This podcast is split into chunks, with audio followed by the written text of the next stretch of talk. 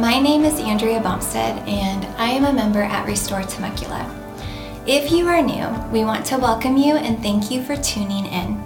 We believe the church is not an event, but a family that you belong to. So we would love the opportunity to connect with you. If you want to learn more about our church or if we can help in any way, please visit our website at www.restoretemecula.com and click on Contact. We also have a mobile app with resources, including our Sunday messages, information about upcoming events, and other ways to connect. You can download our app on the Apple or Android App Store. With all of that said, we hope you enjoy the message. It's good to be with everybody this morning. Um, so I was driving here, um, and oh, sorry. There's your cliffhanger. I was driving here. Uh, I was driving here. I, I have to know what the orange bit. I, I have to know.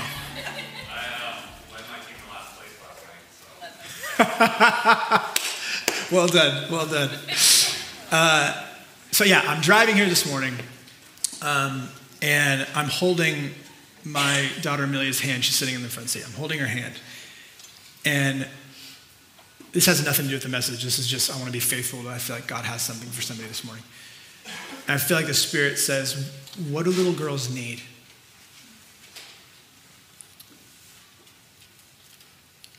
And then I felt like he said, um, every woman needs the same thing. And then he changed it. I felt like the Spirit said, what do little boys need? Every grown man needs the same thing. And I suspect that this morning, our Heavenly Father wants to do some fathering. And so I, I say that to hopefully prepare your heart because I think He has something for every single one of us. I think He has, namely Himself, but I believe He wants to minister to us in the way that only a father can. So, that being said, I'm going to jump in. Uh, we are in this series, in this season, really. I don't want to call it a teaching series. It's like a season that we're in as a church. And we, I guess we've kind of titled this season, if you will, Priesthood. Um, and it's all about this idea of us restoring our priestly identity. When I say priestly identity, I mean that part of, part of what it means to be a Christian, part of, part of who we are as Christians, is we are a priesthood. We are a collective of priests, and a priest is a person, a priest is a person who orients their life around ministering to God, around blessing him, around worshiping him, around praising him, around, around demonstrating their devotion to him just because he's worthy in various different ways. And, and that, how that, that, that paradigm shift is huge. It literally means that everything that we do in our life, so think, just take a moment, think about everything that you do in your life. That you and I, we have the opportunity to do that from place of devotion to God. And so that's kind of what we're talking about. And, and we're in this, uh, we've been in Second Corinthians uh, chapter 3, verse 18 for a month now. Um, I'm going to read it to you really quick out of the ESV. If you guys have this, throw it up there. This is Paul, the Apostle Paul. This is his strategy for discipleship. He says, and we all, again, this is a collective, corporate thing, it's not an individualistic thing.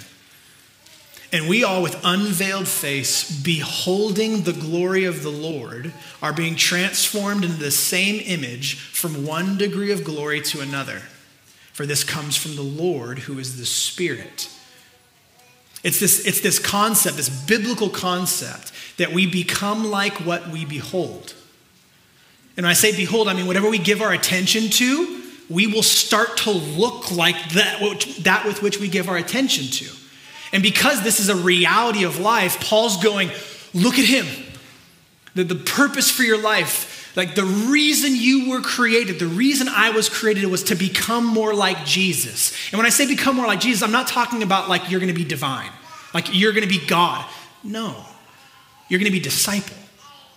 So, not divinity, disciple, like becoming more like Jesus. That's what it means to be a follower of Jesus. That's what it means to be a disciple of Jesus. A disciple of Jesus is someone who's learning to enjoy Jesus and obey Jesus and operate like Jesus in every single area of life. And a huge part of what it looks like to be a disciple of Jesus is to, is to, is to put on that identity as a priest, a, part of a collective priesthood, people who orient their lives around ministering to God, blessing Him just because He's worthy, and not just for a couple hours on the weekend. Every moment of our lives, guys, you become like what you behold. Um, I was, uh, I was doing some research recently about um, this idea of becoming what you behold, smartphone usage in America. Um, I talked about this with the parents, so you guys will already know this, youth parents. The average teenager spends seven hours a day beholding their smartphone, giving their attention to their smartphone. Um, the average American, so that just includes everyone, guess what the number is per day? Who said five? Okay, it's just over five hours a day. Okay? And now, here, listen, I'm not judging smartphone usage. I'm not saying you're bad because you're spending that much time on your, on your smartphone. All I'm saying is, is we become like what we hold. And so I, I, want us to be people who live with intentionality when it comes to this stuff, okay? Now, uh, a couple weeks ago, when we, when we started introducing we, our first week in 2 Corinthians 3.18, um, if you remember, I talked about Peter's experience out of Matthew 14. And it's the whole, it's the whole moment where, where Jesus is walking on water, and then Peter gets out of the boat in the middle of a storm and walks on water like Jesus. And then, if you remember the story, what happens? He's, he's fixated on Jesus, he's, he's focused on Jesus in the midst of the chaos. And then what happens? He takes his eyes off of Jesus, his attention, then he beholds the storm, if you will. And what starts to happen to him? Yeah, he starts to sink. But yet, when he's looking at Jesus, he's doing what Jesus was doing. You become like what you behold, right? Peter sunk when he took his eyes off of Jesus. You become like what you behold. Um, you can guess what we're going to talk about today, obviously. Last week, Eric preached one of the best messages I've ever heard on beholding God in the Bible on the importance of, of having the scriptures be a regular part of our lives, right? He said, good luck growing spiritually without the Bible. And I could not agree more. It's amazing. The, the different spiritual disciplines that we see in the life of Christians for the last 2,000 years, like uh, Bible reading, uh, prayer, fasting, service, praise, all these different spiritual disciplines that we engage in, guys, what they are is they're opportunities for beholding. They're opportunities to behold him, to give our attention to him, because when we see him clearly, dude, everything changes, including ourselves. And so, what, what, what can tend to happen, especially in like uh, more religious circles, is, is the, the, the, the end, like the, the, the whole point is like just read your Bible. No, the, you read your Bible to behold him. And so people will literally track how many days a year they read their Bible, which I'm all for Bible reading. Eric talked about this last week so eloquently. The scriptures are a gift but what's the point? The point is not to make the check mark on your reading plan. The point is to behold who? Talk to me this morning, please. Jesus, Jesus baby, come on. Like, it, the point is to behold him. And so, whenever we gauge in these spiritual disciplines, that's the point. So, Bible reading, like, go back and listen to that. So good. Um, when we serve, like even uh, Sunday mornings, right? We're, we're, there's so many different things happening right now that you don't see right? There's, there's people serving in kids' ministry. There's people who served in setup and people who serve in teardown and, and, the, and the band and the tech and the, the welcome team and the, all the different things. Like this idea of we're priests who orient our lives around ministering to God. Who are we primarily serving? Do we serve each other? Absolutely. But who are we primarily serving? Yeah. It's, it's primarily for Him. And so this is the concept that we're talking about. Like we want to be, we want to live as priests. It's the way that God created us to live. And one of the ways that we do that, one of the aspects of that is beholding Him in everything that we do. So whether it's service or whether it's praise, when we, when we, when we offer Him praise in the morning, like it's, it's ultimately an opportunity to behold Him. It's for Him, right? Prayer, fasting, the whole things. Now, as wonderful, as important, as powerful as beholding God is in these various spiritual disciplines,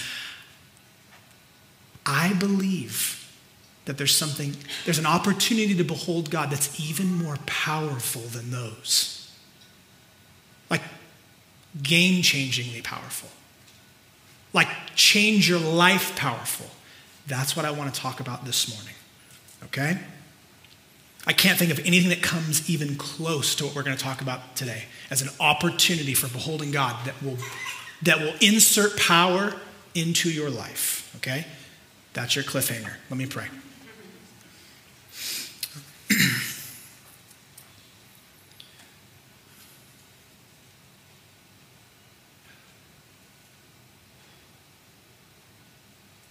Father, we worship you because you're worthy.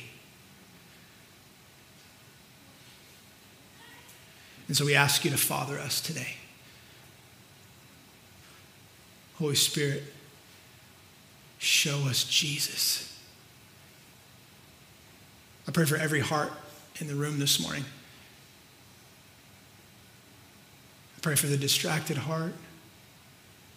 I pray for the heart that's full of life and faith and goodness. I pray for the heart that's just kind of barely hanging on and everybody in between.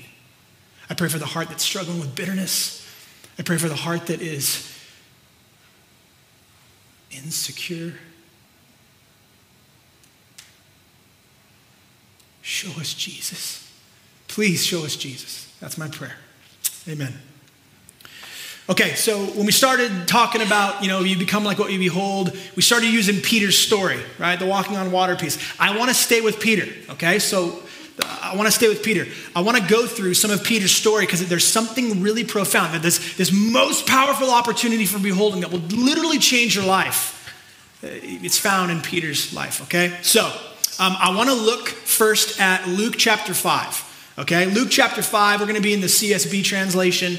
Uh, there'll be a bunch of scriptures. I'm going to basically go through elements of aspects of Peter's life. I'm going to jump kind of in between the four gospels, not because I'm trying to conveniently do something other than there's some accounts that are just more vivid than others, and I want to kind of I want to kind of grab some of those more vivid ones because I think they can be helpful. So we're going to start in Luke, Luke chapter five. And I want you to hone in on two characters throughout this whole entire thing.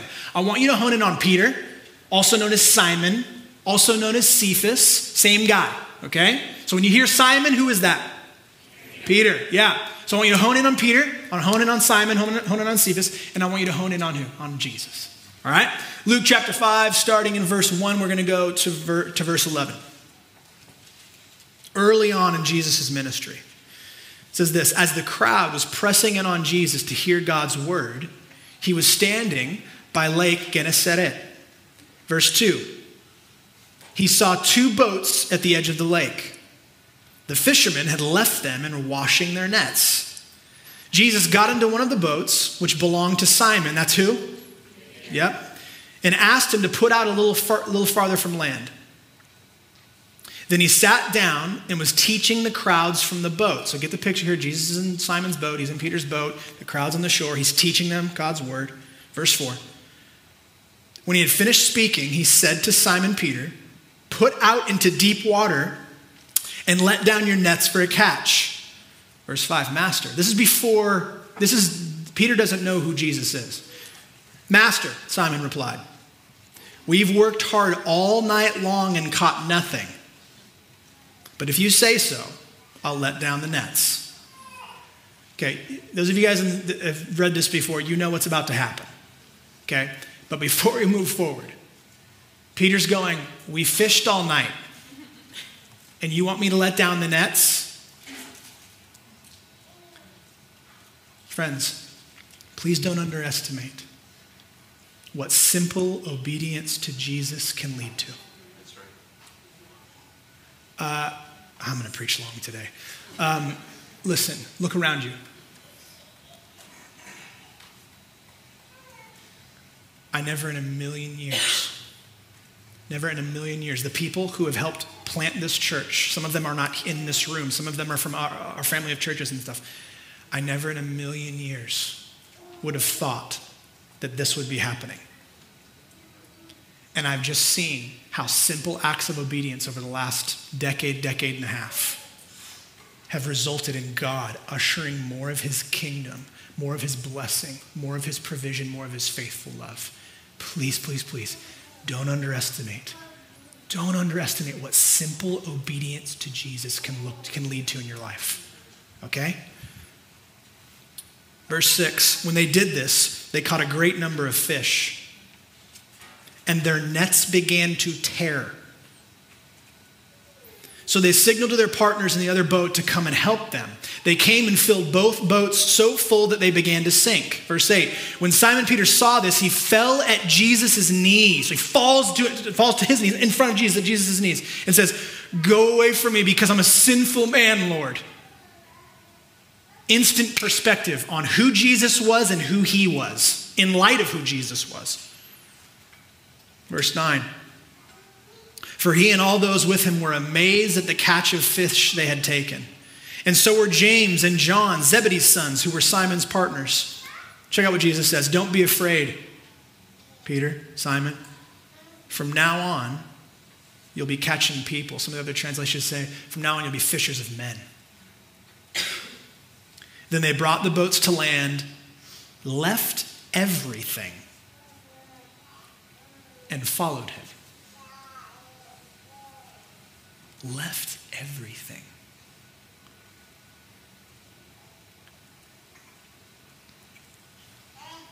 Peter saw Jesus.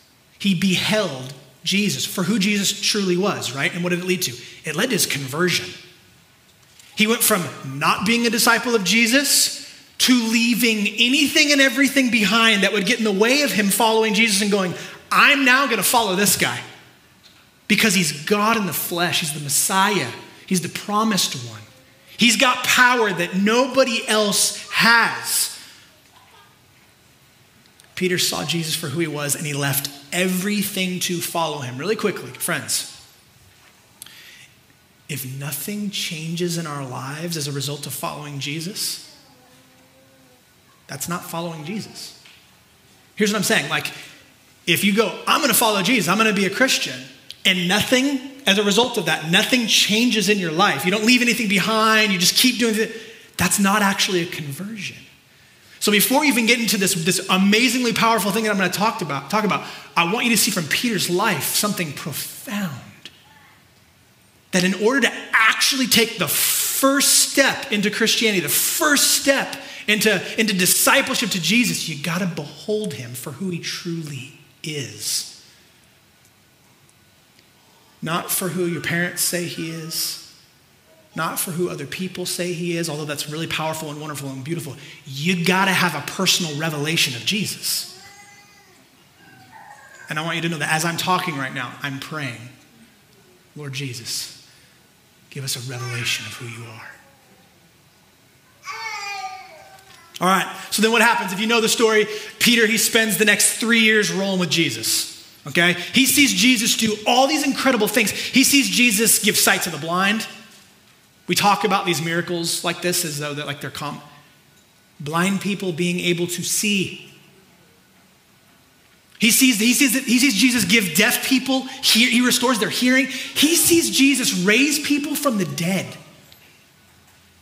He sees Jesus teach with wisdom and power that no one has ever taught with.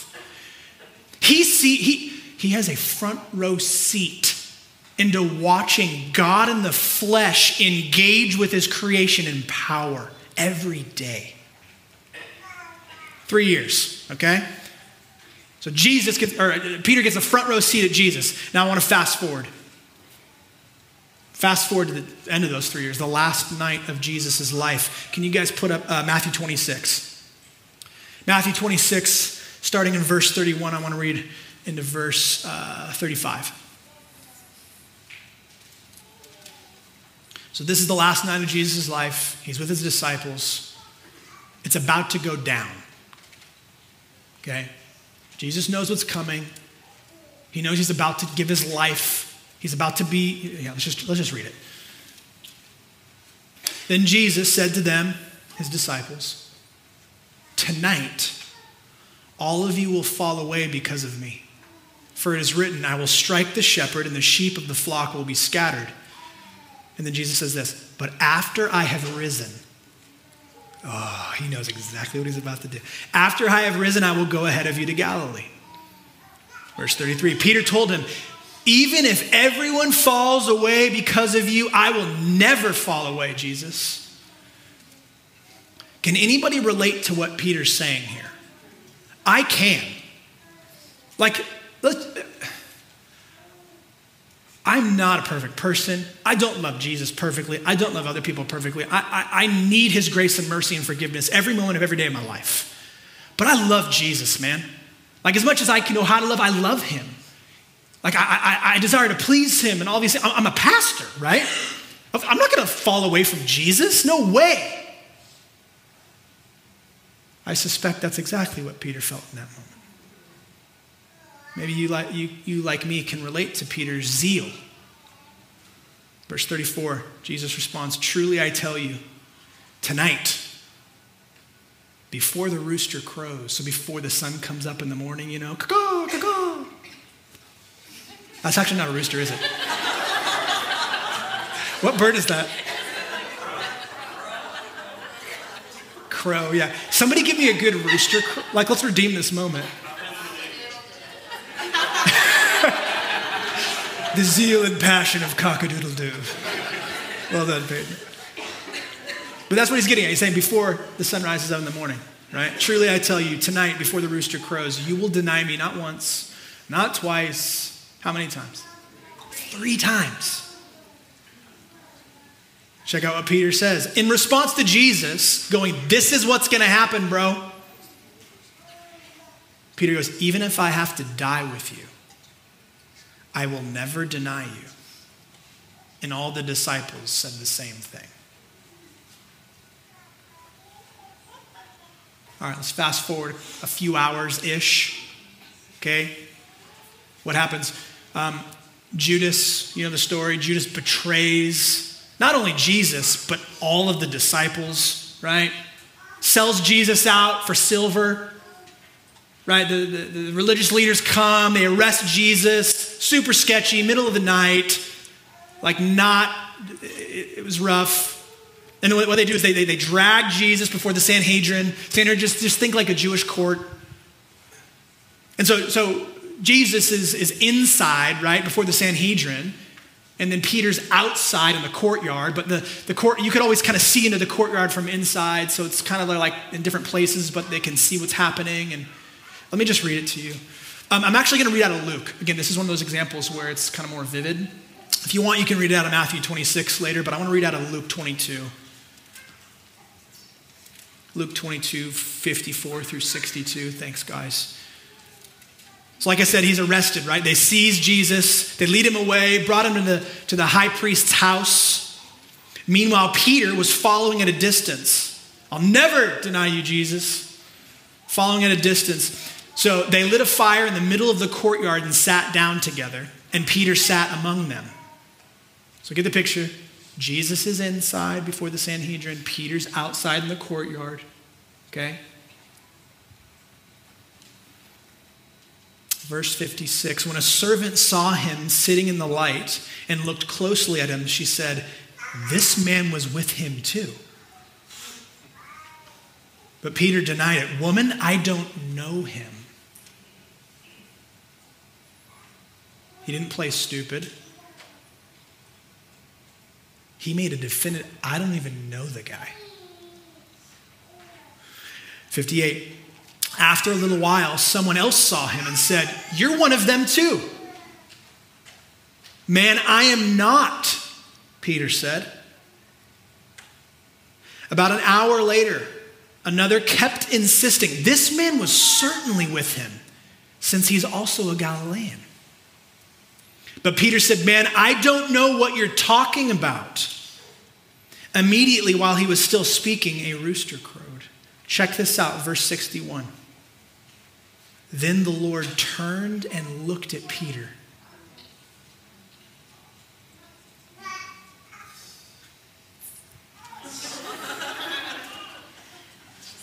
Peter's in the courtyard watching Jesus be beat up, mocked, ridiculed. He's on trial. They're literally getting ready to, to, to, carry out their plan to murder him.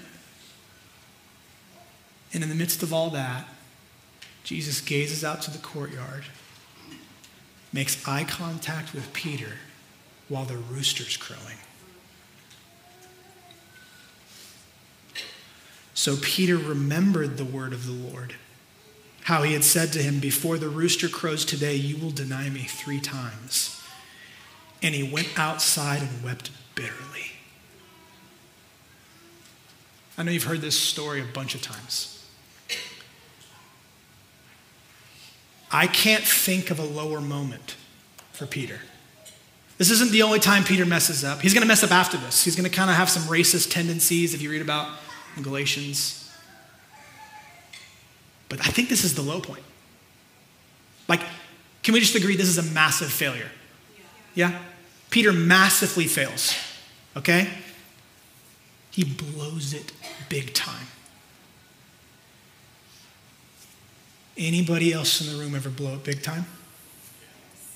Me, Peyton, and Mark, and Erica and Mike. God bless all you guys. Teach us. No, but hear me, like, we can laugh about it, but I'm, I'm deadly serious. You ever blow it? You ever like straight up disobey God's ways in the ways that you interact with Him or the ways that you interact with others?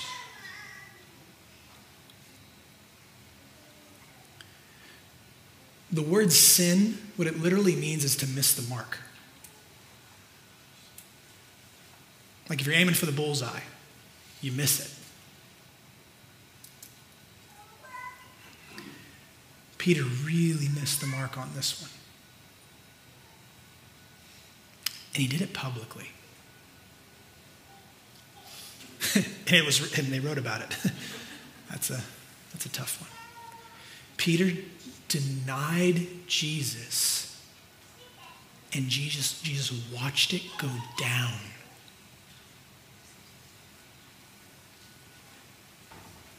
Dude, isn't it true? Like,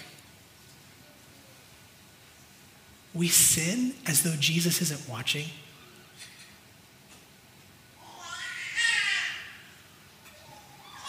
So, you, you know the story, right? By the morning, Jesus is crucified. They beat him, they mock him, they rip his beard from his face, down, uh, crown of thorns, the whole thing, like brutal execution. He's crucified, and uh, three days later, there's these reports start to come out that like Jesus is actually alive. Peter hears about these reports. Some of the disciples are even saying, like, I saw him. I, I interacted with, with Jesus post death, with a, with, a, with a resurrected Jesus. So Peter hears about this. Let's read what happens next, shall we? John 21. John 21. Can I just say how awesome it is to hear pages turning? Oh, I love it. Well done, guys. Bring your Bible. Okay, John 21. So Jesus has been revealing himself to people. And can we just again acknowledge Jesus was killed, and now he's alive, and he's, he's talking to people, he's engaging with people. Okay? His disciples, verse uh, 21 or sorry, verse 1 in, in John 21. After this, Jesus revealed himself again to his disciples by the Sea of Tiberias. He revealed himself in this way. Simon Peter, Thomas, called twin, Nathanael from Cana of Galilee, Zebedee's sons, that's James and John, and two others of his disciples were together. Verse 3 I'm going fishing, Simon Peter said to them. We're coming with you, they told him. They went out and got into the boat, but that night they caught nothing. How many times when we bloat, when we fail, we run back to stuff that we did in like old life? That's what's happening here with these disciples, by the way. Verse 4 When daybreak came, Jesus stood on the shore, but the disciples didn't know it was Jesus. So he's a long way off. They can't, you know, they can't see who it is. Later you'll read it's like a hundred, couple hundred yards or something. Verse 5 Friends, Jesus called to them. You don't have any fish, do you? No, they answered. Verse 6 Cast the net on the right side of the boat, he told them, and you'll find some. So they did, and they were unable to haul it in because of the large number of fish. Does that sound familiar to you? Yeah. Same thing happened at Peter's conversion. I want you to see how incredibly personal Jesus is with his people. Verse 7 the disciple, the one Jesus loved, it's probably John who wrote this, said to Peter, It is the Lord. When Simon Peter heard that it was the Lord, he tied his outer clothing around him, for he had taken it off, and plunged into the sea. Since they were not far from land, about a 100 yards away, the other disciples came in the boat, dragging the net full of fish. When they got out on land, they saw a charcoal fire with fish lying on it and bread. Does that sound familiar? Fish and bread. For some, of we didn't read it today, but for some of you, you know. Jesus is, Peter saw Jesus do this at least twice. He took fish and bread and miraculously fed thousands of people. I think Jesus orchestrated this whole thing. Verse 10 Bring some of the fish you've just caught, Jesus told them. So Simon Peter climbed up and hauled the net ashore, full of large fish, 153 of them. Even though there were so many, the net was not torn. Come and have breakfast, Jesus told them. None of the disciples dared ask him, Who are you? because they knew it was the Lord. Verse 13. Jesus came, took the bread, and gave it to them. He did the same with the fish. This is incredible. These are the guys that just deserted Jesus. They deserted him. Peter's the guy who just denied him, and Jesus watched it go down. What's he doing to them? He's serving them.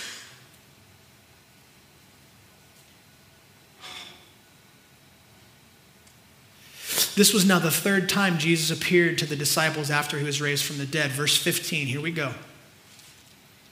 When they had eaten breakfast, Jesus asked Simon Peter, Simon, son of John, do you love me more than these?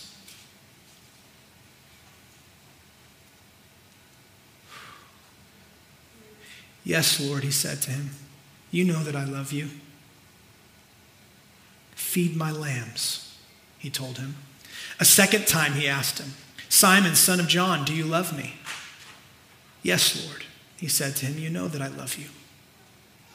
Shepherd my sheep, he told him. He asked him the third time, Simon, son of John, do you love me? Peter was grieved that he asked him the third time. Do you love me? He said, Lord, you know everything. You know that I love you. Feed my sheep, Jesus said. Truly, I tell you, when you were younger, you would tie your belt and walk wherever you wanted. But when you grow old, you will stretch out your hands, and someone else will tie you and carry you where you don't want to go. He said this to indicate by what kind of death Peter would glorify God. After saying this, he told him, Follow me.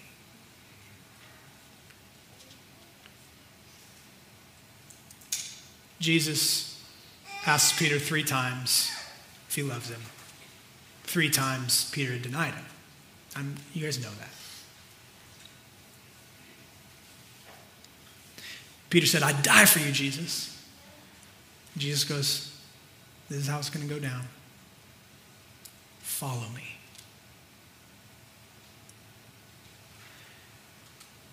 Listen, Peter denied, epic fail, massive fail. He blew it big time, man.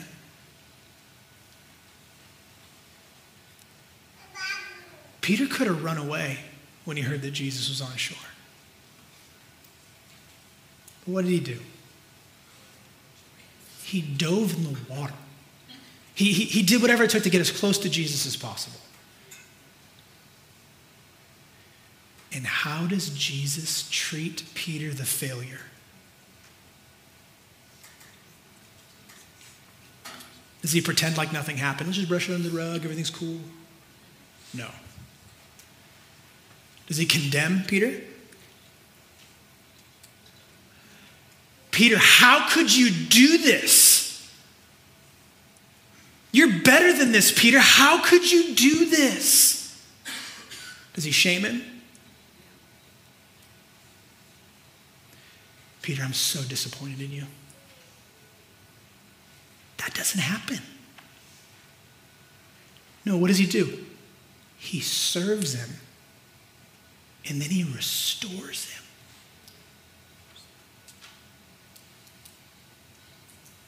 He restores him back to his calling, his purpose to shepherd God's flock. Peter, you're the rock I'm going to build my church on. And then what's he do? He gives Peter the same invitation he gave him at his conversion, which was what? Follow me. Friends, some of you right now in your life, you're living in shame. Shame of the ways that you've blown it, hiding it, pushing it down. Like you know you've blown it. You know you've messed up. You know you've failed. And you need to be restored, friend. Pardon the pun.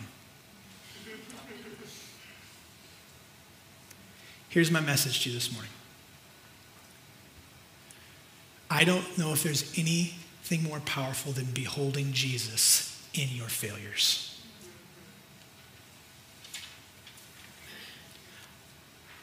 I don't know if there's anything more profoundly impactful on a human being's life than after you have totally blown it to behold Jesus in all of his glory.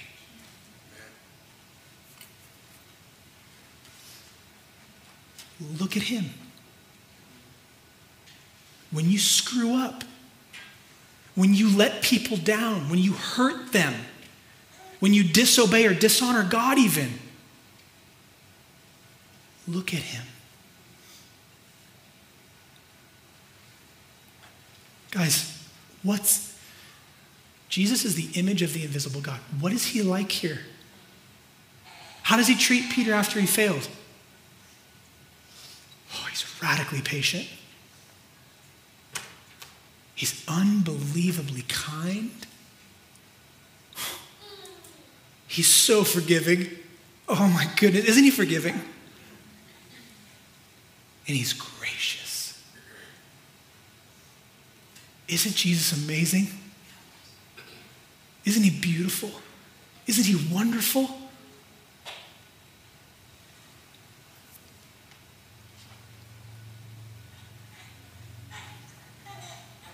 All right, I'm going to close with this. I'll call the band up. And if you're on the ministry team, maybe you can start to make your way.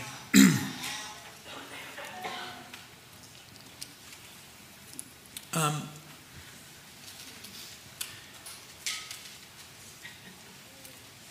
here's my goal.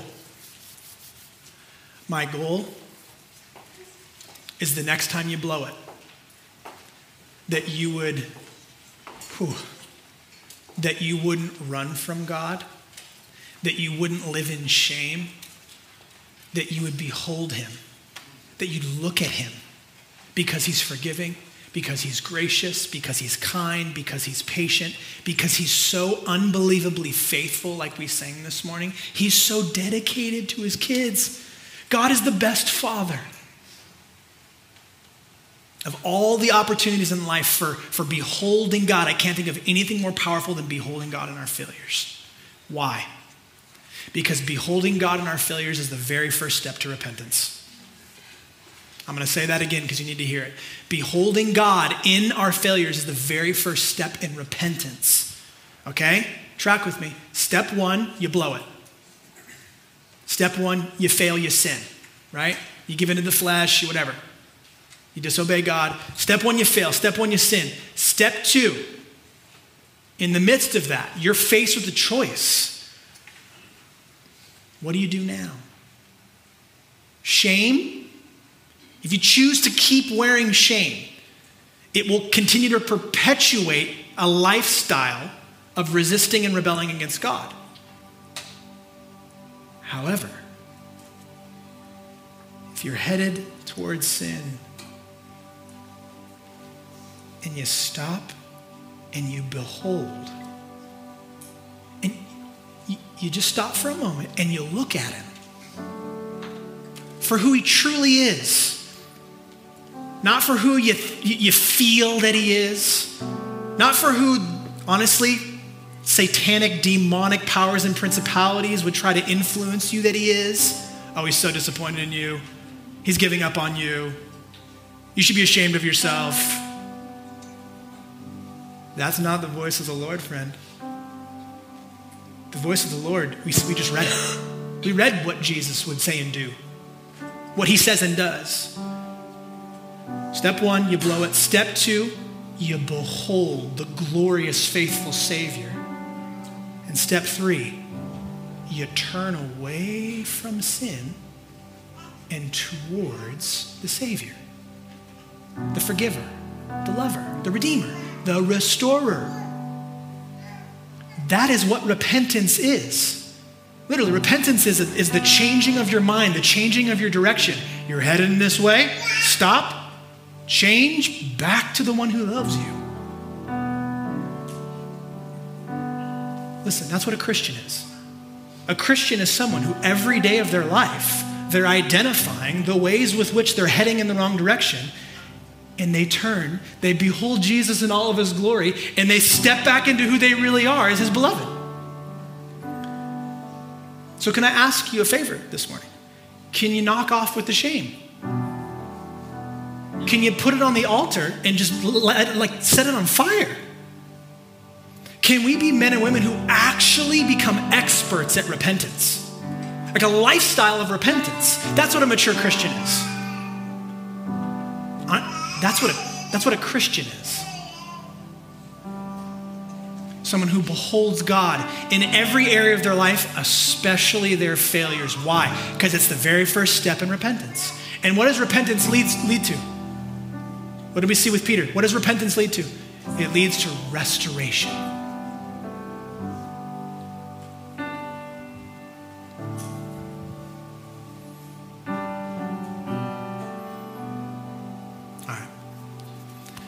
Me pray for us. Will you stand if you're able?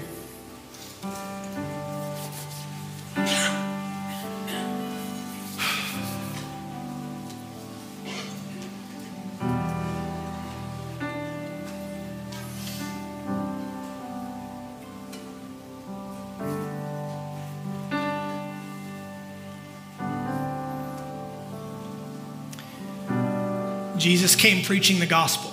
He shows up on the scene Mark 1, he goes, Repent and believe the good news. Do you have any idea how gracious and amazing of an invitation? God showing up and going, Hey, repent. It's the most kind, most like wonderful, most loving thing that he could do. He's inviting us to turn, to be restored to him. That's the life of the Christian. So, friend, what we're going to do now is we're going to respond to the goodness and the glory of God. That invitation, turn. It, it's an invitation. He's, he's not like, turn or I'll kill you. Like, and don't get me wrong, he's holy. He would be just in doing so. But he's kind and he's patient and he's loving and he's gracious. So, what are some of the things in your life right now where you're, you've blown it? I wonder what would happen if just for a moment you got a glimpse of the glory of God in the midst of that failure, that He's forgiving, that He loves you, that He laid His life down for you, that He willingly went to the cross. He said, he said um, No one takes my life from me, I willingly lay it down. out of love and devotion and faithfulness to his bride, that is his church, that is you.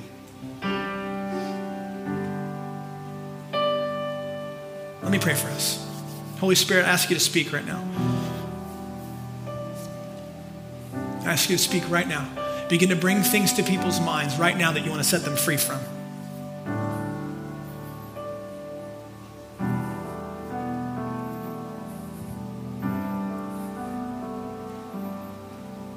I feel like God's highlighting addiction. Like things that you're chained to. And I don't get the sense that it's like the most. Uh, here's what I get the sense that it, that it involves the things that you run to.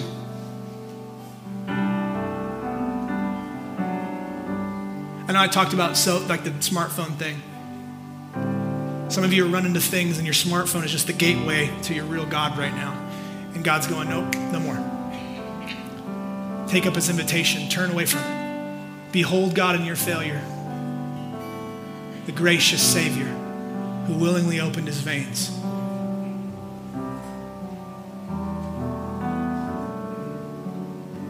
I feel like God's highlighting anger.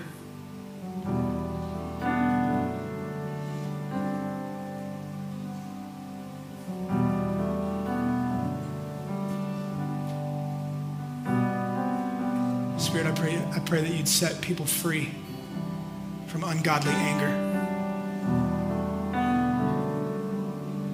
I feel like he's highlighting bitterness. The root of bitterness defiles many. So, Holy Spirit, I pray for freedom and release from the bondage of sin, the, the shame of living as failures when we belong to an eternal family because our Heavenly Father has intervened on our behalf. He is not passive, He is active, bringing deliverance, displaying faithful love, steadfast love to generations.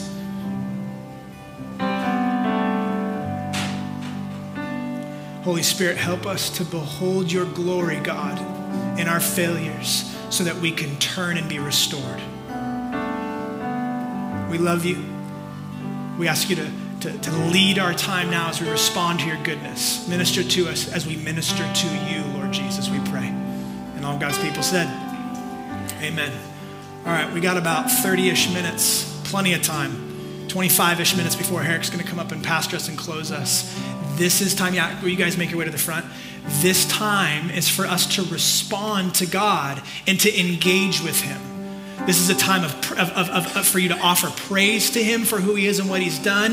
This is a time for you to receive ministry from trusted men and women who are making themselves available to pray over you. Um, maybe there's some things that you, God's highlighting right now that He wants to free you from. Maybe there's some failures that you've been carrying for a really long time, and God's like, no more. Lay it down, man. Lay it down. Experience the, the easy yoke. His burden is light. Like he really, really loves you. Can I challenge you to actually receive that? Can I, can I challenge every single one of you, no matter what you do right now, if you're too afraid to praise, if you're too afraid to come forward for prayer, whatever, can I challenge you to yield to the grace and the goodness of God in your life? All right, cool. Enjoy Him. Will you guys lead us and serve us? You can come down anytime, receive prayer, and Eric will be up to pastor us, close us in a bit. Love you guys.